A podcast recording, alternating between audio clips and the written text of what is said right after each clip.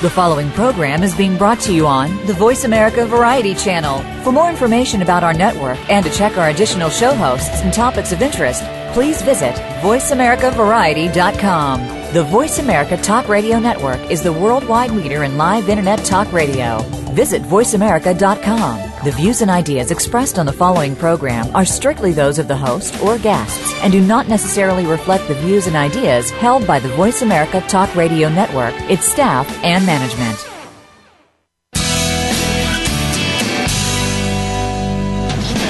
Welcome to Go Green Radio, brought to you by Covanta Energy. Reduce, reuse, recycle, rethink renewable energy and energy from waste. This program will help start you thinking about how to protect our world and its important resources. Now, here's the host for Go Green Radio, Jill Buck. Welcome to Go Green Radio, everyone. As always, I'm thrilled to have you listening in with us. Today, we have an awesome guest, and I know that you would expect nothing less from Go Green Radio because we always give you awesome guests. But today, this is kind of a special show to me because, as many of you know, the mothership of this radio show, Go Green Radio, is my nonprofit organization, the Go Green Initiative. And it was a, uh, an educational uh, nonprofit that I started back in 2002. And the goal of that organization was to help school communities all over the world go green. And we have a guest today who's doing that in a very unique way we are joined by Sarah Elizabeth Ippel. She's the founder and executive director of a school that's pretty new. They've only been around for a couple, three years. It's called the Academy for Global Citizenship, and they are in downtown Chicago. And they are doing some really unique things to integrate environmental education and principle, principles of environmental stewardship into the everyday lives of their students. And I'm thrilled to death to have her with us.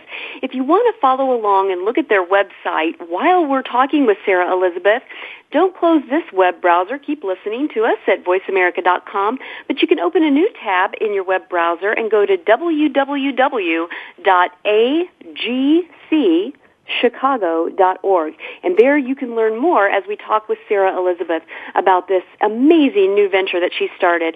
Welcome to Go Green Radio, Sarah. I'm so glad to have you with us. Thank you, Jill. It's an honor to join you well, you know, I've only just read your website and Facebook pages, but I'm an instant fan of what you're doing with the Academy for Global Citizenship. I'd love to begin by having you talk to our listeners about why you founded the school. What was the void that you identified in public education that you aim to fill with the Academy for Global Citizenship? Great. Well, I'd love to tell you just a little bit about myself and, and how I ended up here at the Academy for Global Citizenship. I grew up actually in the Midwest in Grand Rapids, Michigan, and it wasn't until I went to graduate school in England that I was surrounded by people with different perspectives and languages and histories and cultures and suddenly recognized that the, the world was much larger than I initially understood it to be. So at that point I began traveling and looking at different educational systems and philosophies in other parts of the world. And it was really throughout that experience and that continued passion that later brought me to about 80 countries that I witnessed a few things that were very instrumental in, in the formation and development of AGC. And, and first and foremost, uh, I witnessed just the lack of access to quality educational opportunities and such a disparity in all parts of the world. Uh, the second part was being able to recognize the implementation of the International Baccalaureate Program. It's a curricular framework that we now implement here in our school. But to see that happening in so many different cultural contexts was really um, an inspiration to me. And, and third, and perhaps most significantly or urgently, uh, was really seeing the need uh, for an educational system that supports students learning about their critical connection to the environment. Um, I believe that this current generation is going to be facing some very significant challenges in their lifetime and was, was witnessing firsthand how our decisions every day are impacting people's lives all over the world. So it was really the convergence of those um, components and passions that really led me to, um, at the age of 23, begin the process of, of proposing to our Board of Education here in Chicago to create a new and innovative educational model. I love it. And I love the fact that you've been successful at such a young age. I think your story is an inspiration on so many levels, not just the, the passion and the philosophy behind what you're doing, but that you tackled this successfully at such a young age. I just think that, you know, the, the generation that you're representing has got to find a lot of inspiration in your story. Tell us a little bit more about, you know, how this progressed with the Board of Education. Just give us a little insight into what you went through in order to open the doors at AGC. Sure. Well, in 2004, our mayor here in Chicago, Mayor Daley, actually made an announcement to revitalize our educational system here in Chicago by trying new innovative models um, and opening 100 new schools by 2010. And so at that point, there became a process for individuals and organizations and educational management groups to come to Chicago and submit a proposal for um, essentially opening a Chicago public school. And so um, I began that process uh, by by founding a nonprofit organization and developing a board of directors and literally talking to anybody I could off the streets, on the train, um, in a cafe about this vision and about this mission. And soon enough, an amazing group of people came together to create now what is what is the Academy for Global Citizenship. It took about three years and three proposals to the Board of Education to uh, eventually receive that approval, and then we spent about a year um, preparing and hiring and um, getting our doors ready to open. What do you think that you know? In that you said three proposals. What was it in that final proposal that you think pushed the Board of Education over the hump and said, you know, we've got to give this a thumbs up. What what was different in that third proposal? Well, with all of the innovation um, here at the Academy for Global Citizenship, it was really important for us to look at finding models and examples of of academic data and success in other various communities with similar demographics to our projected community. Um, so, you know, with the yoga, with the organic food, with the amount of physical activity, um, with the curricular framework and structures that we were proposing, um, it was really important to the Board of Ed to see that this was a viable model. And I think learning for us, for us to learn to kind of speak that language and to identify um, those records of success was was absolutely critical. That's great. Now, talk to us about a typical school day at the Academy for Global Citizenship. How is it the same as other public schools, and how is it different? Great question. Well, um, you know, certainly some of the similar components are, are, that we are a Chicago public school. We're very driven by the state learning standards, and you know, 80% of our students are living below poverty level, and so we we face um, some similar challenges to other urban um, public schools.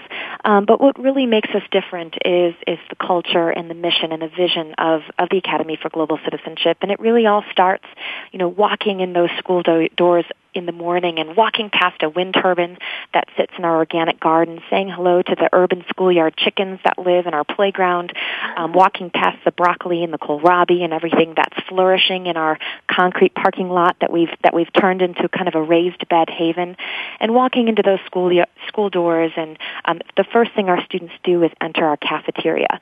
We serve 100% organic food to our students three times a day, which is a very unique aspect of our of our program and um, all students begin with breakfast, and so we start the day in community, and the day continues. Um, and a wonderful exploration of nutrition education and environmental sustainability education. The students study a second language, um, and and also at the same time are learning all of the the state learning standards and all of the other traditional components that are incorporated um, into our into our philosophy and approach.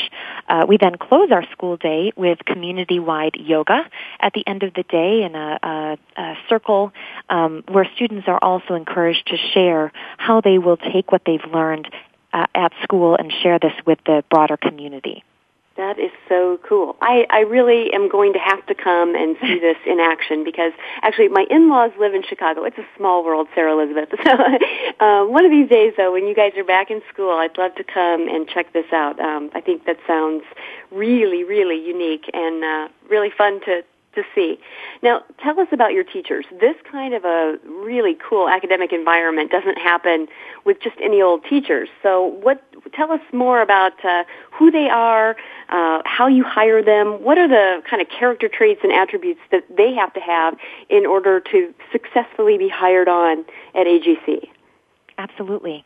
Well, our teachers are extraordinary. It really uh, it really is the teachers who make this a reality. It's one of the most important decisions that we make as an administrative team in terms of who becomes a part of this community because it really is their energy, their boundless energy, their relentless dedication that, that really exudes the essence of AGC every moment of our eight and a half hour school day. So all of our teachers are fervently aligned uh, with the mission of the school. Many of them have lived and taught and studied in other parts of the world, um, have, have great um, educational experience and are just really, again, you know, excited about the mission of our school. Um, we're currently hiring 12 new members to join our community for the upcoming school year. Um, with our with our student growth every year, adding a grade level, um, you know, we're also continuously adding uh, new teachers and new positions to the school. That's pretty exciting. Now, what is there a is there an average age, or do they kind of run the the spectrum of like older tenured you know teachers and young teachers, or are they kind of grouped around a certain age group, or how, how does that work? Yeah, that's a great question. Many of our teachers are younger. Um, we we tend to have kind of a young a young group here, but are certainly um, excited about having um, that kind of diversity represented here, and are are looking for any and all people that that really align themselves with the mission of, of our school and kind of the philosophy of our framework. Well, tell us more about that, the mission of the school and the philosophy. Uh, describe that to us in a little bit more detail.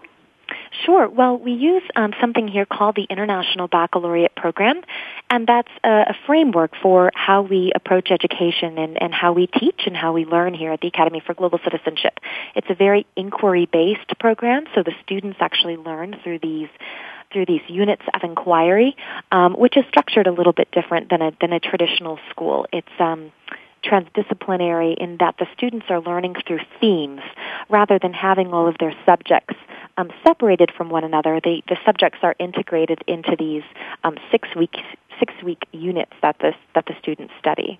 Mm, okay. And so, do the teachers that come on board with you already know how to teach this way, or do you teach them to teach that way?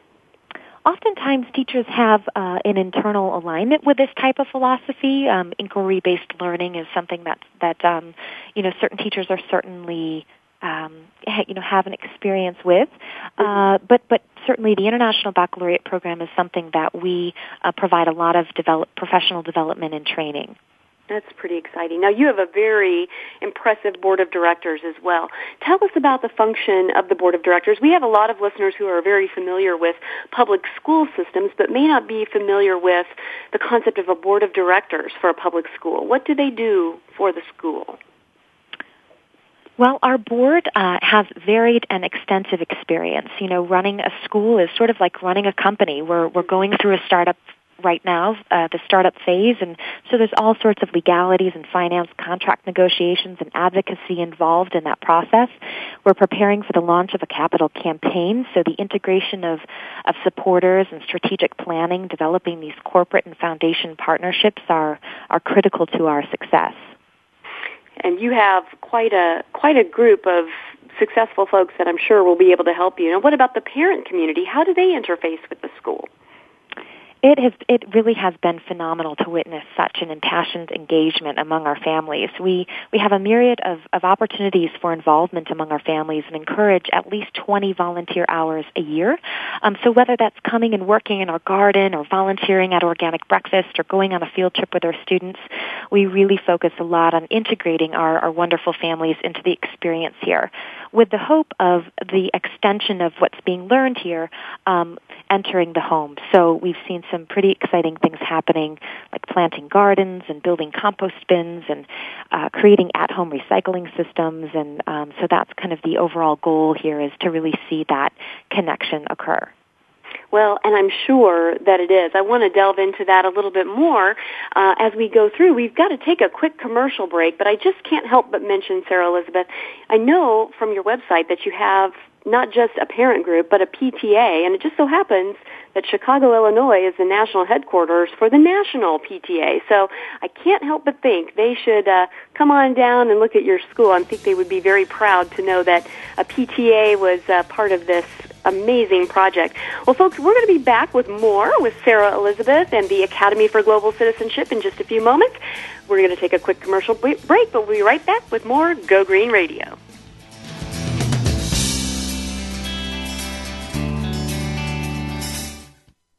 News, opinion, Can you hear me? your voice counts. Call toll free 1 866 472 5787. 1 866 472 5787. VoiceAmerica.com. Take a wild guess. How much garbage generated in the United States today is converted into energy? Is it 26%, 43%, or 14%? Working here and around the world to produce a reliable supply of clean, green energy, Covanta Energy works with communities to turn household trash into energy. Oh, yeah, that question I asked earlier? Today, only 14% of U.S. garbage is converted to energy. Just 14%. Covanta alone processes half of that municipal solid waste into renewable energy for a cleaner world. For more information about Covanta Energy, visit us today at www.covantaenergy.com. Radio by George is a lifestyle program dedicated to improving the lives of listeners by focusing on the holistic growth of their mind, body, and spirit. Host Eddie George shares his life experiences as well as the experiences of his guest commentators and experts with the listening audience to focus them toward reaching their personal and professional goals. Tune in every Monday afternoon at 1 p.m. PST, 4 p.m. EST to Radio by George on the Voice America channel and learn more from the life experiences of a man who went from being a somewhat unruly kid in the streets of Philadelphia to a retired professional athlete who has become a role model for not only young people but for businessmen and women globally. Plan to spend your Monday afternoons with Eddie George and his empowering talk radio show, Radio by George. That's every Monday at 1 p.m. PST, right here on the Voice America channel. Haiti has been hit hard by a deadly earthquake. Destruction is everywhere. Tens of thousands are feared dead and hundreds of thousands are homeless without food, water, and basic necessities. Save the Children is on the scene, but your support is urgently needed to help us save lives. Please give as much as you can now. Call 1-800-SAVE-THE-CHILDREN or go online at savethechildren.org. You can even donate $10 right now by texting the word SAVE from your cell phone to 20222. Please give now the Internet's number one talk station. Number one talk station. VoiceAmerica.com.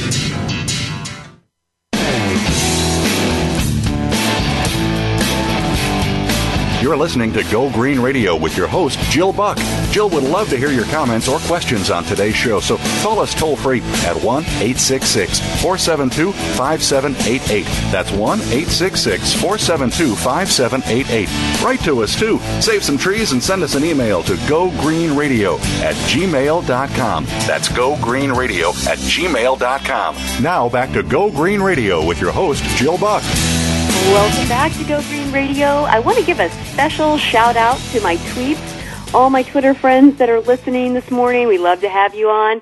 Um, and also a big shout out to our Go Green Face Space members. I know that a lot of you are listening, and I know that you're excited uh, to hear from Sarah Elizabeth Ippel, the founder and executive director of the Academy for Global Citizenship in Chicago. I'm so excited to have her with us today. We're talking about a really cool new template for integrating environmental education into the everyday lives of students, and she's doing that in a really amazing way at the elementary school level in a public school in Chicago, and not just any area of Chicago, downtown, in an area where students sometimes aren't served as well as others out in the suburban areas in these urban public schools. We've all seen um, these types of situations. I live near Oakland, and sometimes there are some real struggles in our urban schools, but Sarah Elizabeth is breaking all of those paradigms down for us, and she's actually creating a template that I hope to see replicated across the U.S. and across the world.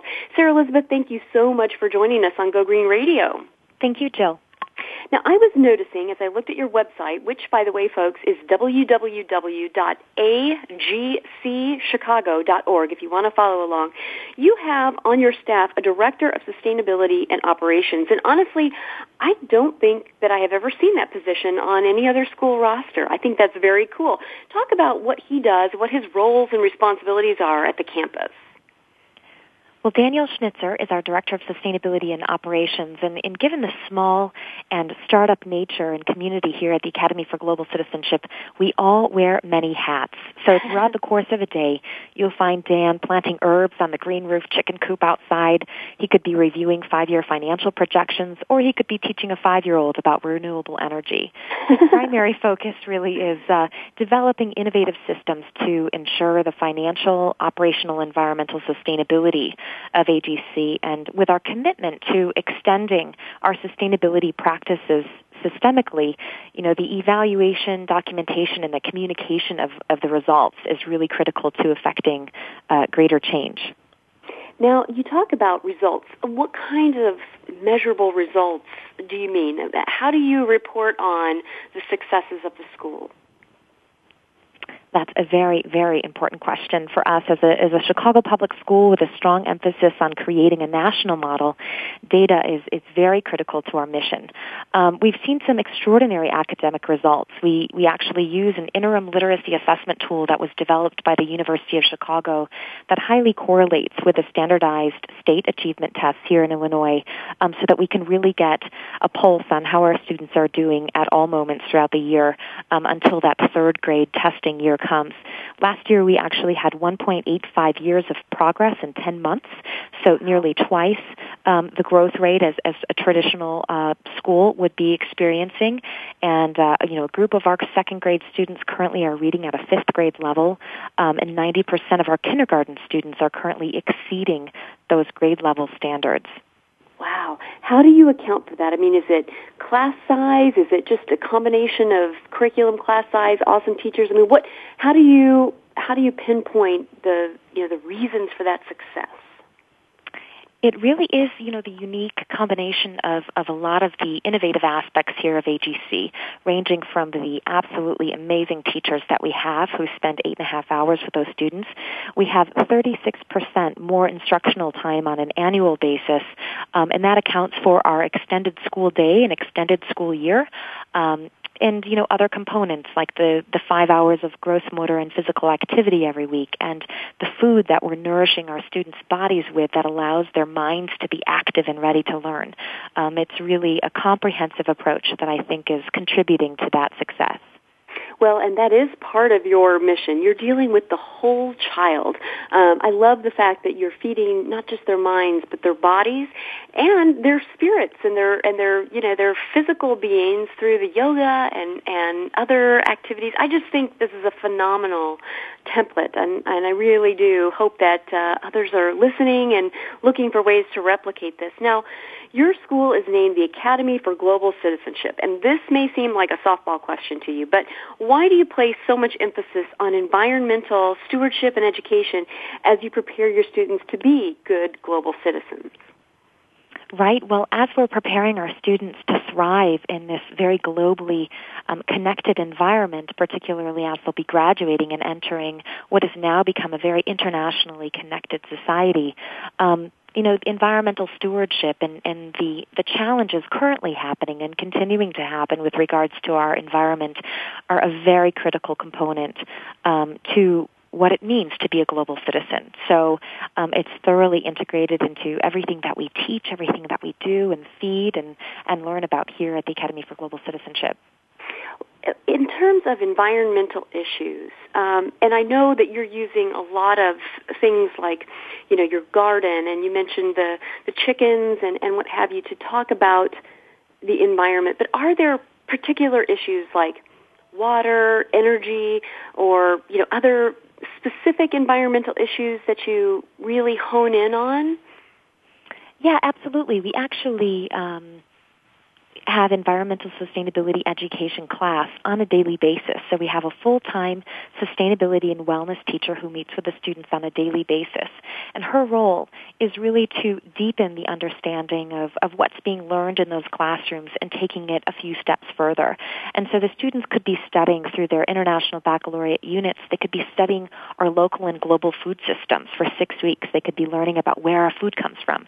They could be learning about water and they could be learning about rainforests and trees and sustainable architecture. Um, and so that time every day allows her to really develop those standards and evaluation measures for um, looking at the impacts of our sustainability education program. That's that's just fantastic. Now, Sarah Elizabeth, you've traveled extensively. Have you seen other countries teaching their children about the connection between global citizenship and environmental stewardship? Absolutely, it's it's really incredible to see some some positive example examples happening on an international scale. Um, the IB program, the International Baccalaureate program, is being implemented in 138 countries, and they've got a particular emphasis on empowering action among their students.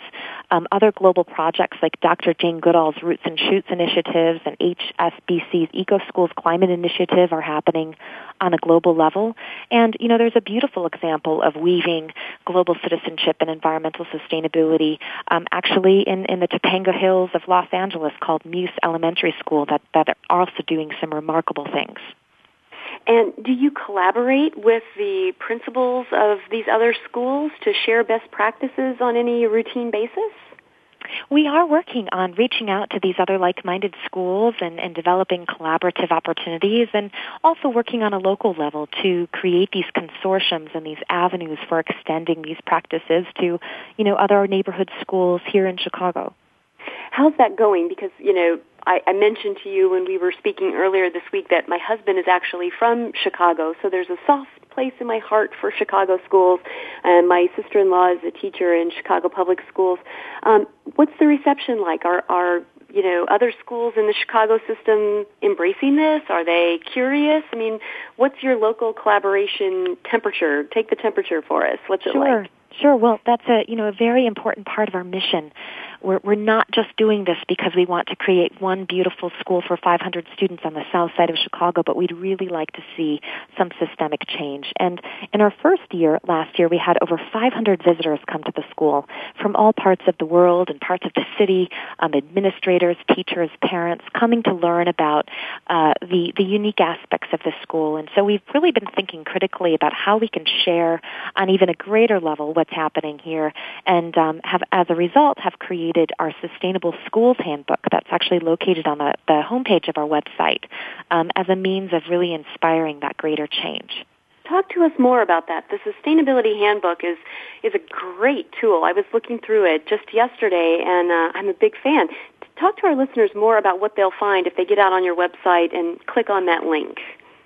Sure. Well, the intention for the handbook was to prepare any type of audience with the steps that they could take to make positive change in their school community.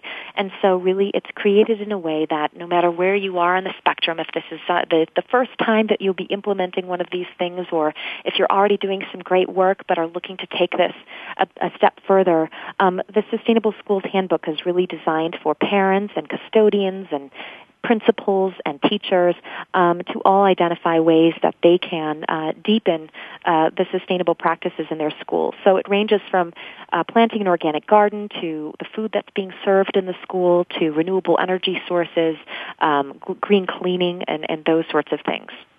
Now, when you talk to other school communities about doing this, do you ever run into the question of why, you know, um, why should we be doing this, and how do you answer that question?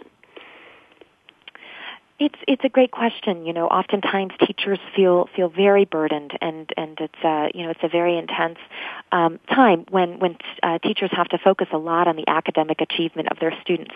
What we're finding is is that the integration of these principles really do align with the state learning standards, and finding some unique and creative ways to really integrate those into the math lessons, into the science lessons, uh, really allows for that exciting engagement. And we see the students really lit up and um, you know just love coming to school and participating in these very experiential uh, projects. And so so um, I think it's just a wonderful supplementary um, piece for, for, for schools to, to begin to integrate.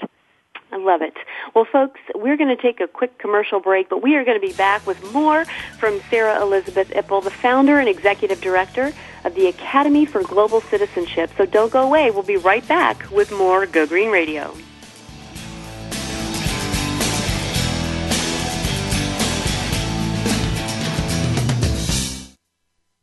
News, opinion. Can you hear me? Your voice counts. Call toll free 1 866 472 5787. 1 866 472 5787. VoiceAmerica.com. Go behind the scenes of what you see, hear, and read on the news. Learn the ins and outs of public relations on Stars of PR with Cindy R. every Thursday at 7 a.m. Pacific Time. Cindy Rakowitz is a Clio Award winner and founder of Rock and Roll Public Relations, who wants to share her PR experiences and knowledge with you. Learn how to handle a crisis, deal with celebrities, and become a terrific PR executive. Listen to the Stars of PR with Cindy R. every Thursday at 7 a.m. Pacific Time here on News Talk Radio, voiceamerica.com. Take a wild guess. How much garbage generated in the United States today is converted into energy? Is it 26%, 43%, or 14%? Working here and around the world to produce a reliable supply of clean, green energy, Covanta Energy works with communities to turn household trash into energy. Oh, yeah, that question I asked earlier? Today, only 14% of U.S. garbage is converted to energy. Just 14%. Covanta alone processes half of that municipal solid waste into renewable energy for a cleaner world. For more information about Covanta Energy, visit us today at www.covantaenergy.com. Stimulating talk Gets those synapses in the brain firing really fast. all the time. The number one internet talk station where your opinion counts. VoiceAmerica.com.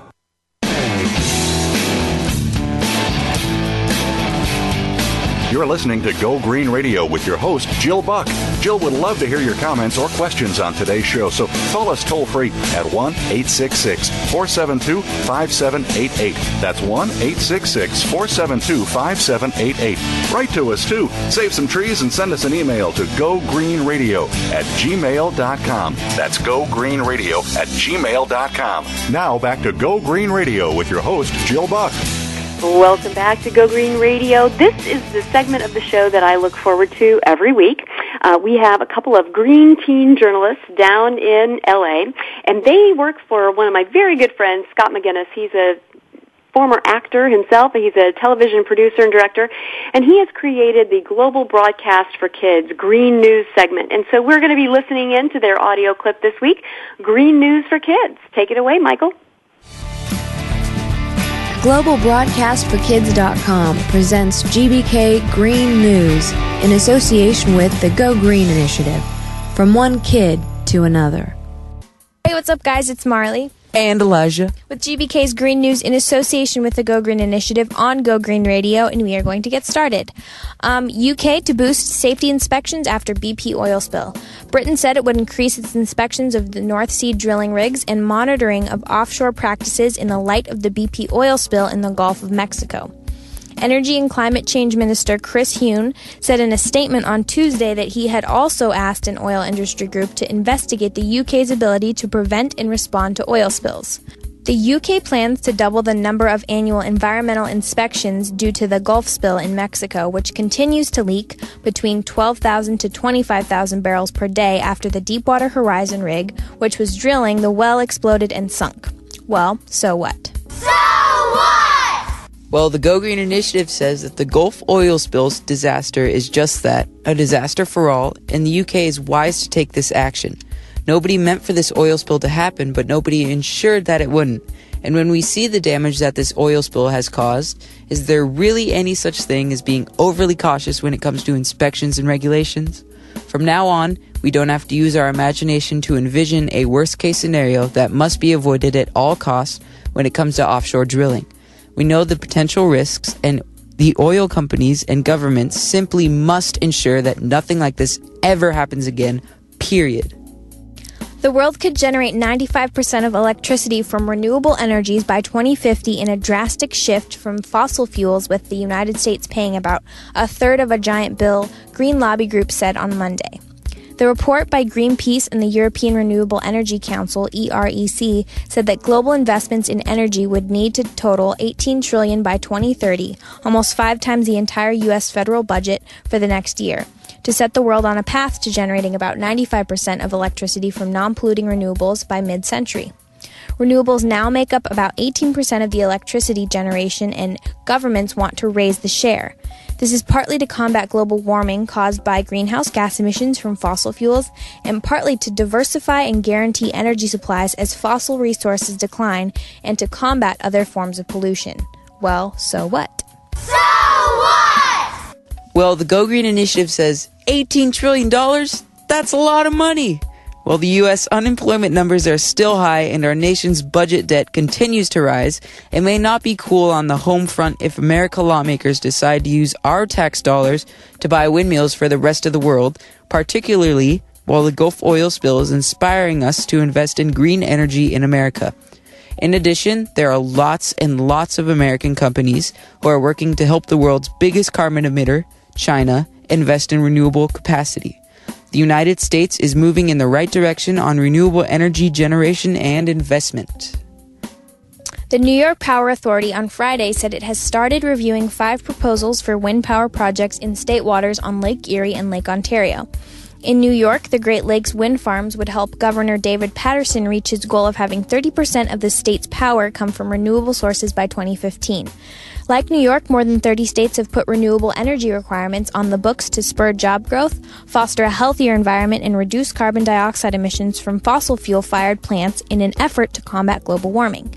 New York already produces more hydroelectric power than any other state east of the Rocky Mountains, primarily at NYPA's Niagara and St. Lawrence dams. The state also has substantial wind power potential in the Catskill and Adirondack Mountains. Well, so what? So what? The Go Green Initiative says this story is exciting but incomplete. Unfortunately, government officials around the world are not looking at the need in energy storage. At the same time, they invest in renewable energy. According to national expert and recent guest on Go Green Radio, Jason McConsey, the reason storage is so crucial to renewable is well, the sun doesn't always shine and wind doesn't always blow and they are often located in areas far away from the people that need it. Energy storage with renewable energy, especially in remote wind farm areas, creates more reliability. Hopefully, Governor Paterson will take heed because one of America's most promising energy storage companies is right in his own state. Ioxus, who will be a guest on Go Green Radio this week, is located in New York and could help maximize the potential of this cool new wind farm project. UK gets final EU warning over London air quality. The European Commission issued Britain with a final warning over air quality standards in London and British Overseas Territory Gibraltar. EU air quality legislation sets a limit on the maximum concentrations of certain pollutants. Britain has failed to comply with standards for dangerous airborne particles known as PM10, which are emitted by industry, traffic, and domestic heating, the Commission said. These particles can cause health problems, including asthma, cardiovascular problems, lung cancer, and sometimes premature death. According to the latest data, the Greater London urban area and Gibraltar exceed PM10 limits. In Britain, if Britain fails to take measures to comply with the legislation, the Commission could refer the case to the European Court of Justice. Well, so what? So what? The Go Green Initiative says the European Union is not alone in setting standards for PM10. The U.S. Environmental Protection Agency, EPA, has had regulations around PM10 for many years. Particulate matter that is this small is very dangerous to humans because the particles can get very deep into our lungs. Kids, elderly adults, and anyone who exercises outside is vulnerable to sicknesses caused by PM10. The tough thing about this issue is that while local governments are held responsible for the level of PM10 in the air, there is only so much the government can do to control it. A lot of PM10 is generated by individual people, not government controlled entities. PM10 comes from cars, fireplaces, and dust from fields, roads, and open land. In order to reduce the amount of harmful particulate matter in the air, it really takes cooperation of everyday people. Government mandates just aren't enough. Here are some new businesses that have just joined the Go Green Initiative Wellness Lifestyle Group, Boca Raton, Florida, and EcoWorks Africa, Munisburg, South Africa. Organizations that have just joined the Go Green Initiative Jasper's Health Camp, Sioux City, Iowa, Young Israel, Forest Hills, Forest Hills, New York. All right, guys, this is Marley. And Elijah. Signing off with GBK's Green News in association with the Go Green Initiative on Go Green Radio. And make sure you do one thing a day to help the environment, like take two minutes less in the shower.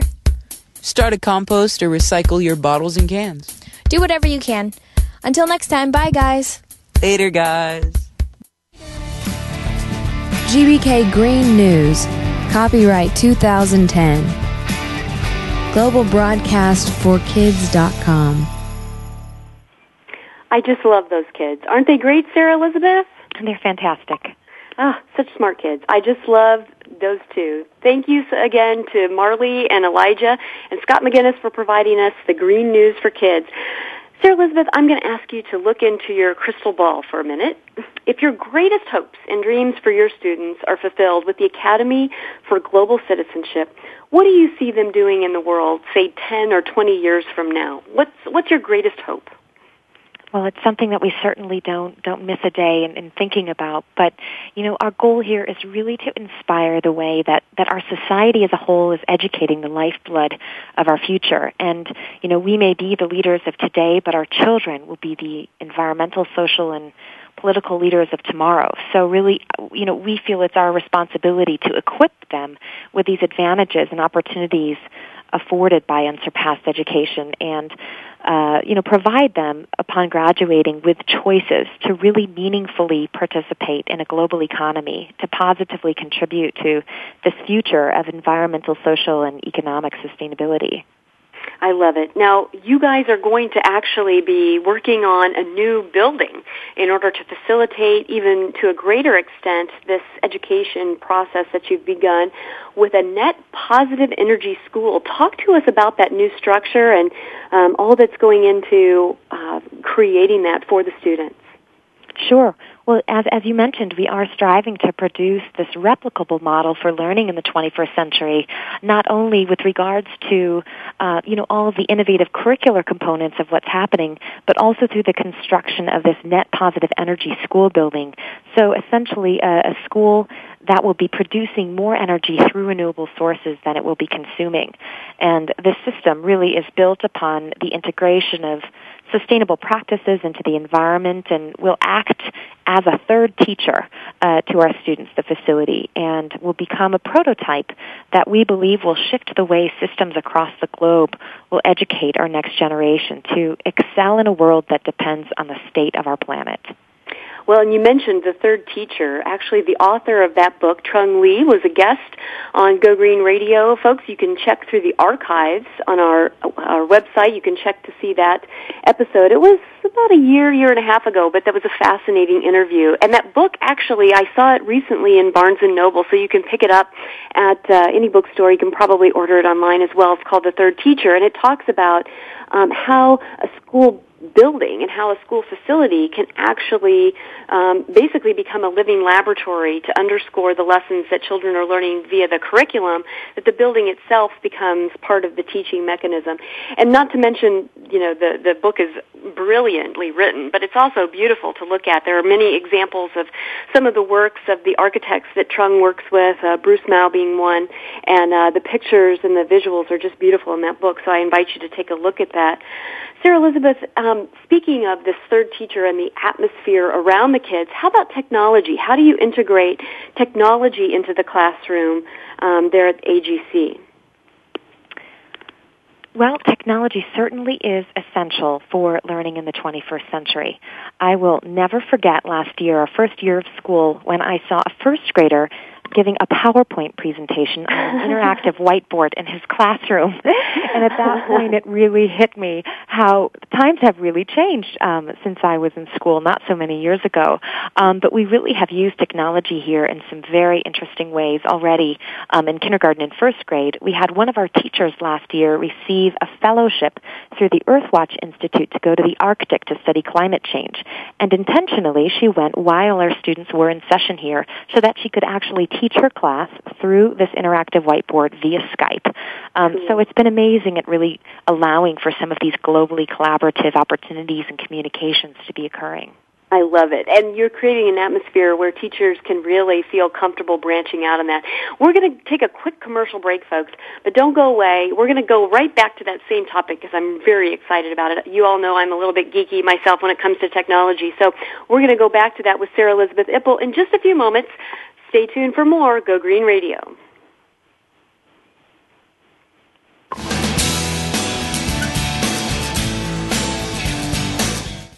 Talk, talk, talk. That's all we do is talk. If you'd like to talk, call us toll free right now at 1 866 472 5787. 1 866 472 5787. That's it. That's it. VoiceAmerica.com. Take a wild guess. How much garbage generated in the United States today is converted into energy? Is it 26%, 43%, or 14%? Working here and around the world to produce a reliable supply of clean, green energy, Covanta Energy works with communities to turn household trash into energy. Oh, yeah, that question I asked earlier? Today, only 14% of U.S. garbage is converted to energy. Just 14%. Covanta alone processes half of that municipal solid waste into renewable energy for a cleaner world. For more information about Covanta Energy, visit us today at www.covantaenergy.com.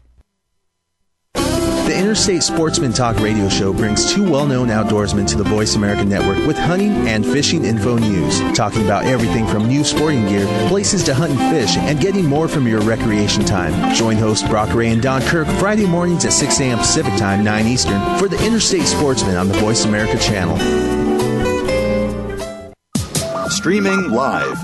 The leader in Internet talk radio. VoiceAmerica.com.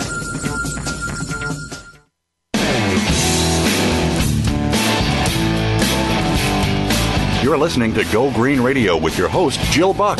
Jill would love to hear your comments or questions on today's show, so call us toll free at 1 866 472 5788. That's 1 866 472 5788. Write to us too. Save some trees and send us an email to gogreenradio at gmail.com. That's gogreenradio at gmail.com. Now back to Go Green Radio with your host, Jill Buck. Welcome back to Go Green Radio, folks. Today we're joined by Sarah Elizabeth Ippel, the founder and executive director of the Academy for Global Citizenship in Chicago. She was just telling us before the break about how they're using technology in the classroom, and I wanted to give you a little bit more time, Sarah Elizabeth, to talk about how you're integrating technology into the students' learning experience. Sure. Well, it's been it's been amazing to witness the impact of the introduction of new technology this year.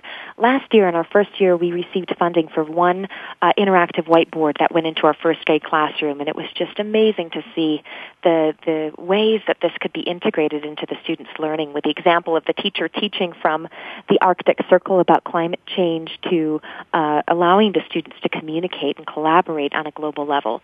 Um, this year, we just received a grant to actually uh, integrate those whiteboards into every single one of our classrooms, in addition to the integration of, of a number of, of new laptop computers. Um, so with teachers uh, dashing off this summer, we've got Helma going to um, Argentina to study Spanish with a family, and Nora is going to Ecuador uh, to study climate change, and Dan is going to Japan to collaborate with educators. And uh, with with regards to sustainability, it's it's exciting to think about um, how they will continue to use the technology to to, to support this continued um, communication. Oh, that's fantastic. Now, speaking of sponsors and donors, what is it that makes people want to invest in AGC? What we're what we're really trying to create here is a national model a prototype that's replicable and that can be that can be uh, you know implemented in other parts of our nation, in other parts of our world. So by investing in our innovation here uh, allows us to extend our learning and to extend uh, you know all of our discoveries whether it's with regards to our curricular uh, innovation here or our building. Um, really, we're looking for people to become a part of the future by investing in one of the nation's most innovative projects. And you must have investors from outside of Chicago. I mean, a lot of times public schools are looking to their local businesses to, you know, invest or to help with fundraisers and things like that because they want to be part of their local school. They want to, you know, hopefully have the parents shop at their you know local store or what have you. But you are getting investments from outside of the chicago area. Um, what is it that these sponsors feel like they're getting in return? What's their return on investment so to speak? Sure sure. Well you know we are a very local and, and community based project here but with a very global and international intent and, and level of engagement. Already our, our project here with our facility that we've been collaborating with OWP/P Cannon Design and and Bruce Mau has begun to attract international attention um, for innovation. So again, this is something that we're really looking at extending, extending across the globe. And so by investing in this model here, we can together create a prototype that uh, that can be implemented in other parts of the nation. Now, for our listeners who may not be able to donate funds but want to get involved, want to help you out, you've got a wish list up on your website and you've got opportunities for just about anyone to get on board with your mission. Talk to us about how um, everyday people um, can get involved and help AGC. Sure. Well, there's there. It's amazing how some of those, you know, small um, small steps can make such a big difference. Um, whether it's in-kind support for our new facility or for our organic food program, we've developed some amazing partnerships of in-kind donations that, that really do help us divert our resources to educational materials and supplies.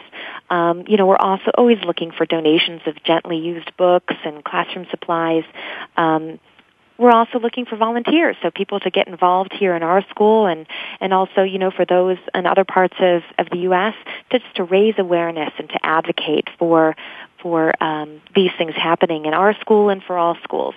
Um, last but not least, I would say go out and plant a seed and, and, and start, start growing something uh, in your own community.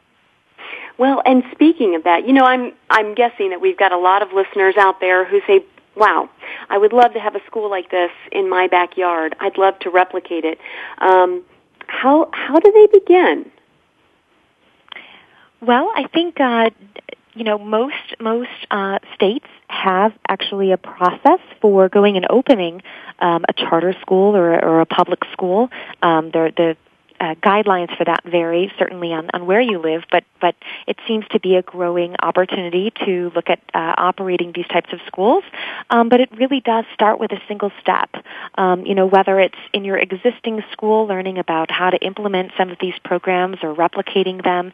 You know, I think our sustainable sustainable schools handbook is is a great resource for identifying what those first steps might be. But we've really seen here um, that it is a ripple effect. It really does start with with that first garden box and to see how that really shifts a community and inspires um, a culture of engaged citizens to, to really get involved. Um, I would just encourage everyone to, to take a step. Well, I know that in Chicago, you know, Mayor Daley has been very public and very vocal about a lot of different green initiatives. I mean, the Green Roof Initiative. I mean, he's, you know, after the tragedies of the early 90s with all the folks who perished during the heat wave, he's been very concerned about urban heat island issues and um, just a number of different green initiatives going on in Chicago. Um, how significant has his support and his vision for a greener Chicago been to the success of what you've begun at AGC? Well, it's certainly wonderful to live in a city where our mayor is, you know, supporting a lot of these green initiatives on a, on a city level, um, and in our school level and community level. I think it's really taken a community of engaged citizens to create this kind of change.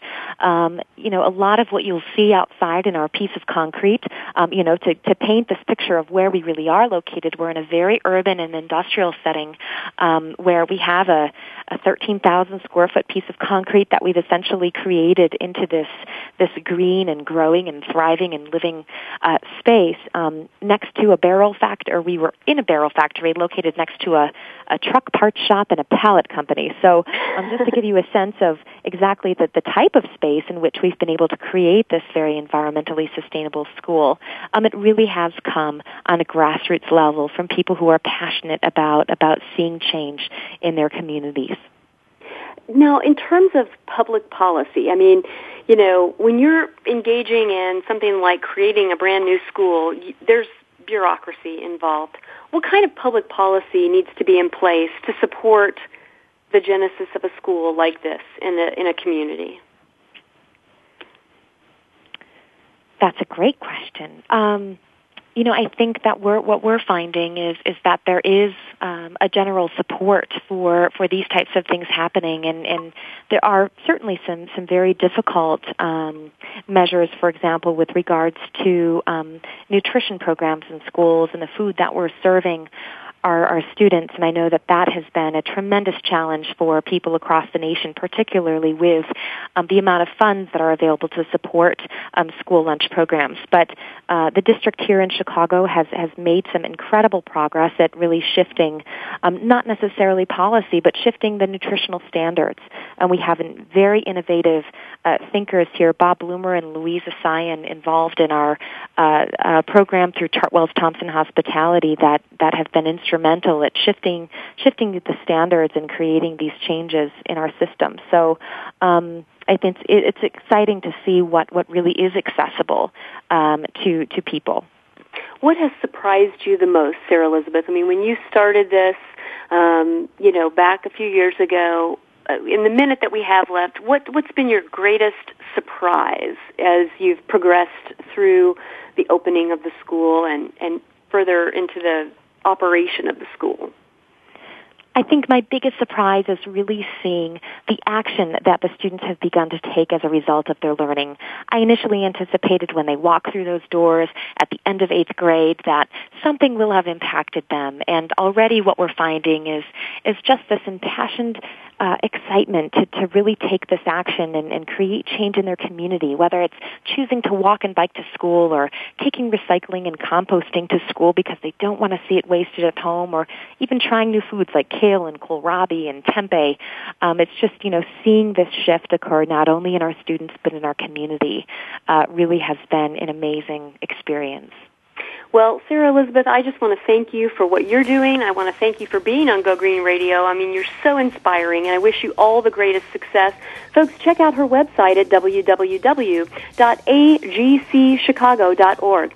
We'll be back same time, same place next week with more Go Green Radio.